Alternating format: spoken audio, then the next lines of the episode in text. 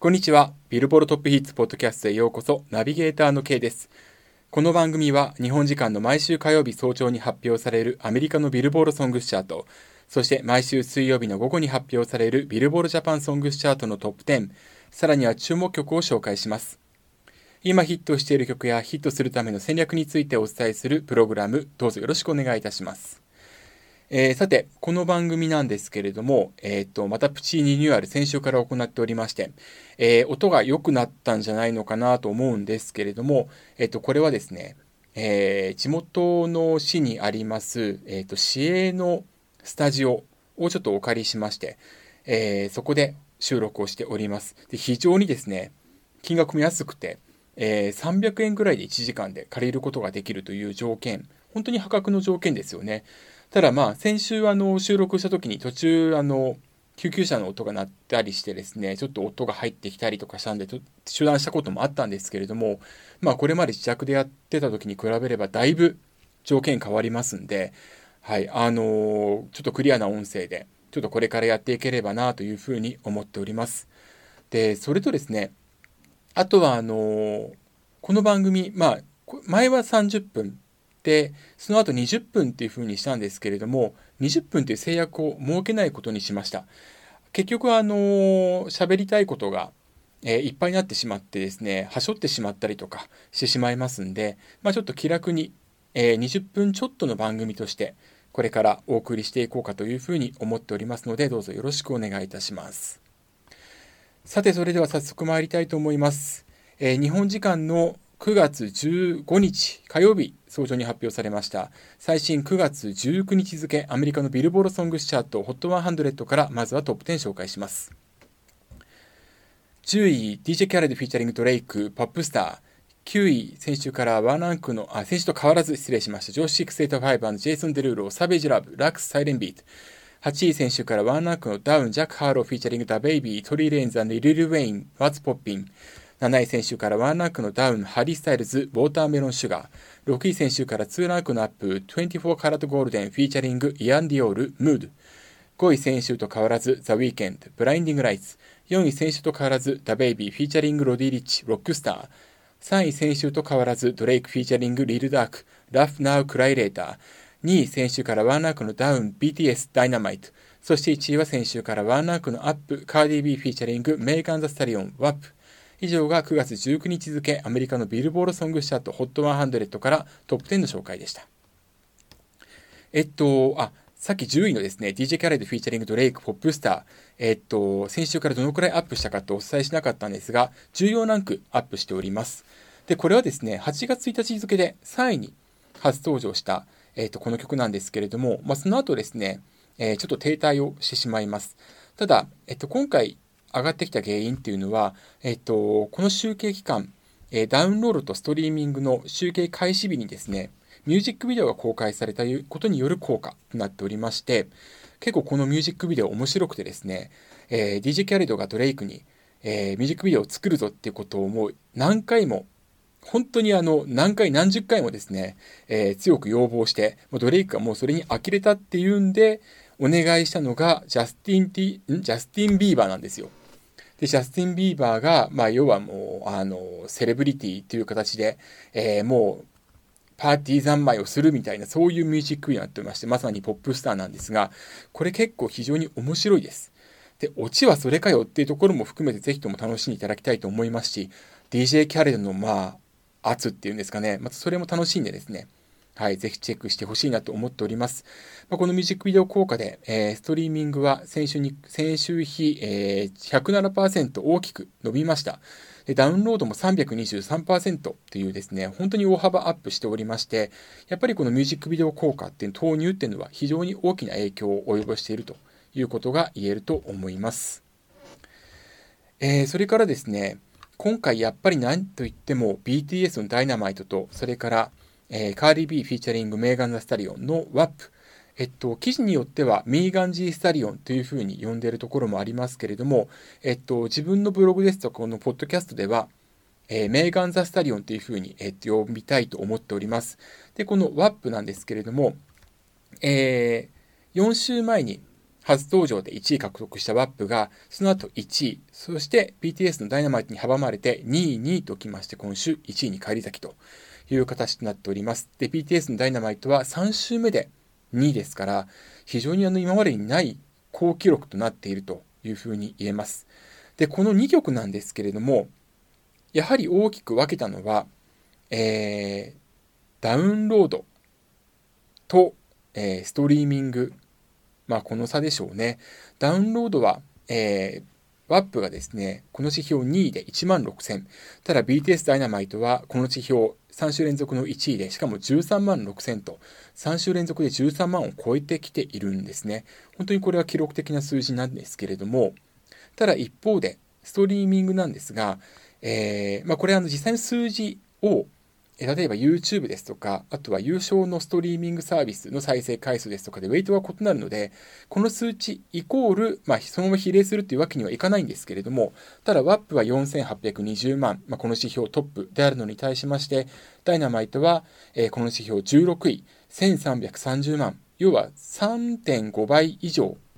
WAP が勝っているということで、これがダウンロード指標を逆転していると。もちろん、ラジオやペレの差っていうのもあるんですけれども、特にこの2指標において、ダウンロードをストリーミングが WAP 上回っているってことが今回大きく、え影響して1になったというふうに考えることができます。ただこの WAP なんですけれども、前も言いましたが、結構これあの、過激な歌詞、えー、過激な歌詞というか、男性ラッパーだったらこういう歌詞をよく使っていたんですけど、女性なかなかこういう歌詞を言っていた方はいないので、まあ、これはあの女性の地位向上っていう象徴としても言えるんじゃないかと思うんですが、まあ、この WAP のその世界観がそのまま踏襲されたミュージックビデオの影響もあって、やはりミュージックビデオの再生回数も多いんですが、えっと、まあ、その歌詞の影響もあって、保守的な盛り上がりを見せるラジオやプレイ指標、要は最初、そんなに盛り上がることがなくて何週間してからようやく上がってくるっていうこのラジオやプレイ指標では5週目にして27位とそんなに伸びてはいないっていう印象はあります。で、一方で BTS のダイナマイトなんですけれども、えー、1830万登場3週目にしてラジオやプレイ稼いでおりまして、えー、この指標で49位に入ってきました。BTS にとっては初のラジオやプレイ50入り果たしていまして、これ個人的には BTS のダイナマイトまあ、もし、というよりも BTS 自体が、まあ、もっと言えば K-POP 自体が、えー、ここまでその市民権を得るというのは、このラジオやプレイが50年に入ることにが一つ大きな条件だったというふうに思ってますんで、今回これは非常に大きな記録なんじゃないのかなというふうに個人的には捉えております。ラジオやプレイ上昇するとなると、その後、急激に下がるってことはあまり考えにくいので、今後このダイナマイト、下がるとしても大きく下がるってことは難しいのかもしれません。ただまあ今回ですね、えっ、と、ダウンロードをですね、えっ、と、オリジナルバージョンとそのインストゥルメンタル、あと4つのリミックスが順次リリースされまして、それが3週連続で69セントという、えー、安価販売を継続しております。えっと、基本は99セント、もしくは1ドル29セントっていうのが相場なんですけれども、これ69セント販売というのを行っていると。で、あまり3週連続で安価販売をするっていうことも珍しいですし、もっと言えば、もうリミックスがこんなにあるっていうのも珍しいので、結構あの、このリミックスが多すぎる件とかについて、ビルボードの方に手こ入れしてほしい、要はチャートポリシー変更してほしいっていうようなツイートも見られました。なので、もしかしたら今後、えー、リミックスに対して、アメリカのビルボードの方では何かしらのこう、えー、施策というかチャートポリシー変更を行う可能性っていうのもあるのかなとは思っていますけれども、まあそれでも所有指標のみならず、えー、ラジオやプレイが伸びてきているっていうのは BTS、えー、それから K-POP 自体がアメリカで市民権を得ている何よりの証拠じゃないかなというふうに個人的には捉えております。でちなみにですね、アメリカのビルボード、えっ、と、事前予告なしにですね、今週から大きな変更を行いました。でそれがですね、えー、ソングチャートのみならず、アルバムチャートにおいてもですね、YouTube における、えー、ソング UGC、これをカウントしないということになりました。UGC というのはユーザーゼン、えー、ユーザージェネレイテッドコンテンツ、ユーザー生成コンテンツと呼ばれているもので、えー、今年の1月からですね、えっ、ー、と、UGC のうち、ノンソング UGC、要はソング UGC に該当しないものについてはカウントをソングチャートには入れませんよっていうふうに変更していたんですが、さらにそこから進んで、要はこの週からは公式のみ、公式オーディオとか公式リリックビデオとか、あとは公式ミュージックビデオのみがカウント対象になりますよっていうふうに変更されております。日本では追随する可能性、個人的には薄いと思ってまして、で、まあ、この UGC ってどういうのがあるかっていうと、例えば、星野源さんの恋に合わせた恋ダンスとか、あと、荻野目洋子さんのダンシングヒーローの、えっと、大阪の女子高生による、えー、バブリーダンスとか、あとは歌ってみた動画っていうのを挙げられるんですが、日本の場合は、あの、カラオケ指標っていうのも始まっ、まあ、えっと、もう1年以上経っているんですけれども、ありまして、要は、本人が歌っていない、本人が登場していなくても、えっと、まあ、間接的に触れたっていう作品が、要はカウント対象になるってことが、カラオケでも行われていますんで、そういう文化っていうことがあるってことを考えれば、UGC、特に歌ってみた動画について、外すってことはなかなか考えにくいとは思うんですが、もしかしたらアメリカに倣って、えっと、カウントから除外するっていうことまでいかなくても、ウェイトを下げるという可能性はこれから出てくるのかなというふうには思っております。はい。で、えっと、この SongUGC の除外公式のみが、えー、YouTube で、YouTube の公式のみがですね、カウント対象になるよっていう、このストリーミングの変更なんですけれども、実は、えー、アメリカのビルボード、この9月19日付で、新しいチャート2つ、えー、ローンチ、要は新しく開設しております。で、これがですね、えー、っと、2つありまして、えー、世界200以上の地域のダウンロードとストリーミングデータを集計したグローバルチャート、グローバル200。それと、えっと、アメリカを除くっていう、えー、チャート。この中からアメリカのみを除いたチャートっていう2種類があります。で、この2種類が新たに、えー、出ましてですね、えっ、と、その2つともに100以内に夜遊び、夜にかけるが入っているっていうのもすごい大きなトピックなんですけれども、これについては、えっ、と、今週金曜日ですから9月の18日付の、えっ、と、自分のブログ、FaceIt で、ちょっと個人的にこのチャートの見方ですとか、特徴ですとかを紹介していけたらなというふうに思っております。まあ、今後このチャート非常に大きな意味を持つんじゃないかなと思いますし、アメリカのチャートと HOT100 と比べてもまた面白い、あの、差違いがあるなっていうことが思います。この3つのチャート、さらには日本のチャート、どれもすごく重要だと思っておりますので、まあ、その見方をですね、金曜日の FaceIt というハテナブログのえー、で解説しているブログで紹介していきたいと思いますので、こちらぜひチェックしてみてください。では続いていきたいと思います。えー、9月16日水曜日に発表されました。9月21日付、えー、日本のビルボールジャパンソングスチャート HOT100 からトップ10紹介していきます。10位、先週から2ランクのアップ、 Official髭男dism Pretender。9位初登場、 BOYS AND MEN、Oh Yeah。8位先週から2ランクのアップ、 YOASOBI、群青。7位先週からワンランクアップ、 LiSA、紅蓮華。6位先週と変わらず、瑛人、香水。5位先週から2ランクのダウン、米津玄師、感電。4位先週からワンランクアップ、あいみょん、裸の心。3位先週から4ランクアップ、 NiziU、Make you happy。2位先週から2ランクアップ、BTS、 Dynamite。そして1位が先週からワンランクアップ、 YOASOBI、夜に駆けるでした。以上が9月21日付、ビルボードジャパンソングチャート HOT100 からトップ10の紹介でした。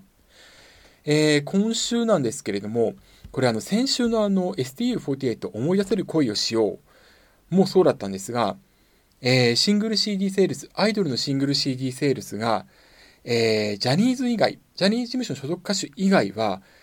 半減くらいになってる印象があります。非常に気がかりという、まあ、気になるというか気がかりと言っていいくらいですね。なぜかと考えたときに、まあ、おそらくは例えば、握手会とかイベント参加っていったような、えー、直接触れ合う触れ合う機会っていうのが今のコロナ禍の状況によって作れない、まあ、それによってそのイベント参加券とか、まあ、握手券といったものを、えー、封入した CD がリリース、えー、が販売できないっていうことが影響しているのかなというふうに、えー、捉えているんですけどどうなんでしょうかね。えー、ボーイズメンの OEA は前作に比べて売り上げが半分以下になっているのは非常に気がかりです。えっ、ー、と、あとは SU48、先週1位だったんですけれども、今週は100位圏外となってしまいました。えー、なので、アイドル歌手に関しましては、まあ、その売り上げが高くて、あとはそのメディア露出が多い歌手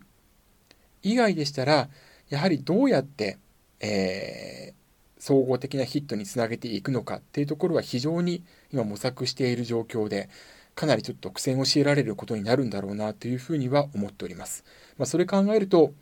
えー、欅坂46ですとか、えー、それから乃木坂46の最新の曲っていうのがシングル CD リリースではないっていうことも、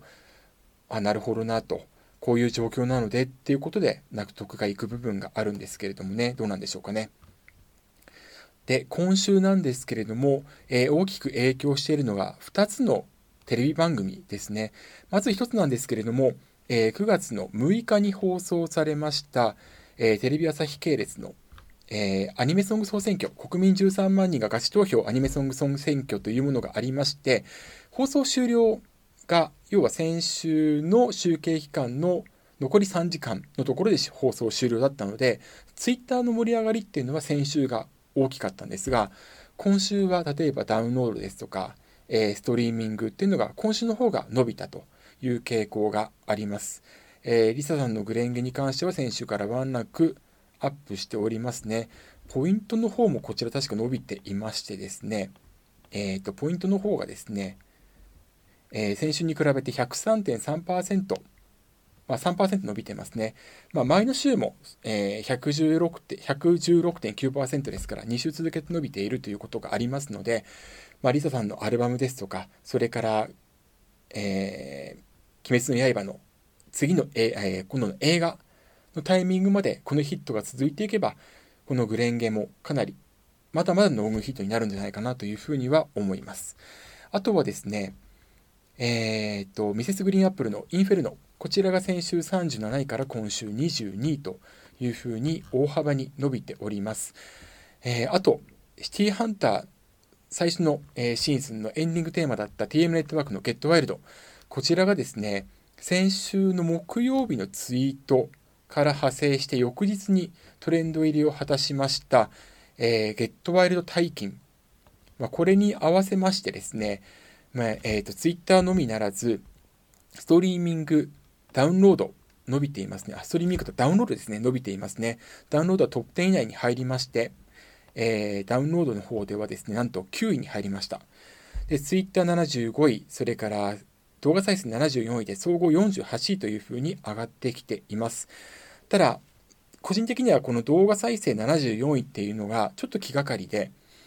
あのー、おそらくショートバージョンによってちょっと伸びなかったんじゃないのかなと。なので、ぜひともここはですね、えっと、マイ・ミセスグリーンアップルの別の曲で、えっと、ショートバージョンとフルバージョンでいけば、ショートバージョンのミュージックビデオはそんなに再生されないんで、チャートには貢献しないってことを以前、えっと、検証しておりまして、でも今回のこのゲットワイルドに関してもショートバージョンしかオリジナルバージョン上がっていないので、おそらくはそれが、えー、再生回数増加に寄与していないというか、フルバージョンだったらもっと伸びたんじゃないのかなというふうに、えー、個人的には思っております。まあ、この辺については詳しくは、えー、ブログの方に掲載しましたので、よかったらチェックしていただければな、なんていうふうに思っております。9月14日月曜日付でブログに書いております。でですね、あとですね、今週、まあ、その総選挙、アニメソング総選挙も大きな影響を与えたんですが、もう一つ大きな影響を与えたのが、えー、先週の土曜日、え、12日に放送されました日本テレビ系列のザ・ミュージック・デイですね。で、こちらで披露された曲が上がってきています。えっと、特に大きな動きをしたのが今週2位に入りました。えー、BTS のダイナマイト、アメリカでも2位ですけれども、この曲に関しましては、えー、今週の2位、こちらは最高位を更新しておりますね。で、えっと、ポイントの方もですね、先週に比べて109.7%や10%近く上昇しております。で、これはあの、このザ・ミュージックデーが初めての、えっと、ダイナマイトのヒーロー、日本でのヒーローだったってことが影響しているというふうに考えられますね。で、えー、それからですね、えっと、ストリーミングの方が、えー、先週に比べて107%ですから7%上がっております。で、もう一つ、えっ、と、ストリーミングでもっと上がっているっていうのが二重の迷宮ハッピー。で、これがですね、二重自体のパフォーマンスがえー、日本テレビで初めて、まあ、なんて、その、要は日本テレビと Hulu で、その二重のオーディション番組っていうのをずっと追いかけていたってことがありますので、最初のパフォーマンスは、やはりその日本テレビ系列ザ・ミュージックデーになるっていうのは、まあ、えー、必然というか自然というふうに言えると思うんですけれども、ま、これが本当に非常に大きな影響を及ぼしておりまして、えー、先ほど言ったようにストリーミングの方では先週に比べて134%でポイントでもですね、えー、全体でも2割を超える先週比121.3%という数値をマークしております。えっとプレデビュー版でしたんで、この Make You Happy という4曲入り EP というのが。ですから、ま今後、えー、フルアルバムもしくはまあファーストシングル、まあ、CD でリリースということも考えられると思います。今後もまたこの20の動向にも注目をしていきたいなというふうに思っております。えー、ということで、今週ですね、えっ、ー、と、アメリカのチャート、日本のチャートについてお伝えをしてきましたけれども、いかがだったでしょうか。えっと、あとは、今週の注目としましては、えー、嵐のニューシングルですね、えー、フェンネバユーコールが9月18日の金曜日にリリースをされます。アルバム This is 嵐のリリースっていうのもアナウンスされているんですが、そちらにこの曲が入るかどうかっていうのは、ちょっと定かでは今のところないのかなと思うんですけれども、おそらく入るかなというふうには個人的には考えているんですが、えっと、ちょっと情報を見た段階ではクレジットされてなかったですね。で、この曲を手掛けているのが、えー、ブルーノ・マーズということで、このブルーノ・マーズ、あの自身の曲だけじゃなくて、もしくは、えー、客演曲だけじゃなくて、提供曲でも本当にあのいろんな結果を残して素晴らしい曲をいっぱい残しているってことについては、えー、今日これを収録している9月16日付のブログで紹介しておりますので、ぜひチェックしていただければなというふうに思っております。というわけで、えー、このポッドキャスト、えー、ビルボルトピーツ、えー、また来週も、えお送りしていきます。基本的には木曜日の午前中までに更新をしていく予定でいますけれども、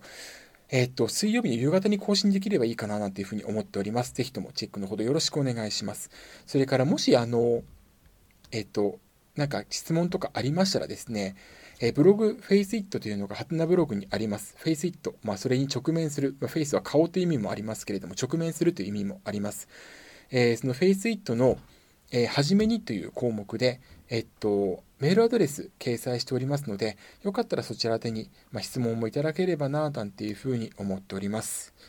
えー、それからまあ、あと2ヶ月ぐらいで今年度が終わってですね、えー、12月の頭ぐらいには年間チャートが発表されるという、もうそんな時期になっているんですけれども、まあ、もし年間チャートの分析とか、座談会とかというのがありましたら、ぜひとも読んでいただければ嬉しいな、なんていうふうに思っております。ちょっとまあ言葉、あの滑舌がいいとは言えないっていう部分はありますけれども、ぜひとも、あの、よろしくお願いいたします。まあ、いろんなちょっと、あの、分析、冷静な、冷静なというか、えー、客観的な目線で、えーと、チャートの方を分析できたらな、なんていうふうに思っております。お役に立てればな、というふうに思っておりますので、どうぞよろしくお願いいたします。というわけで、ここまでビルボールトピーツをお送りしました。お相手は K でした。ではまた来週。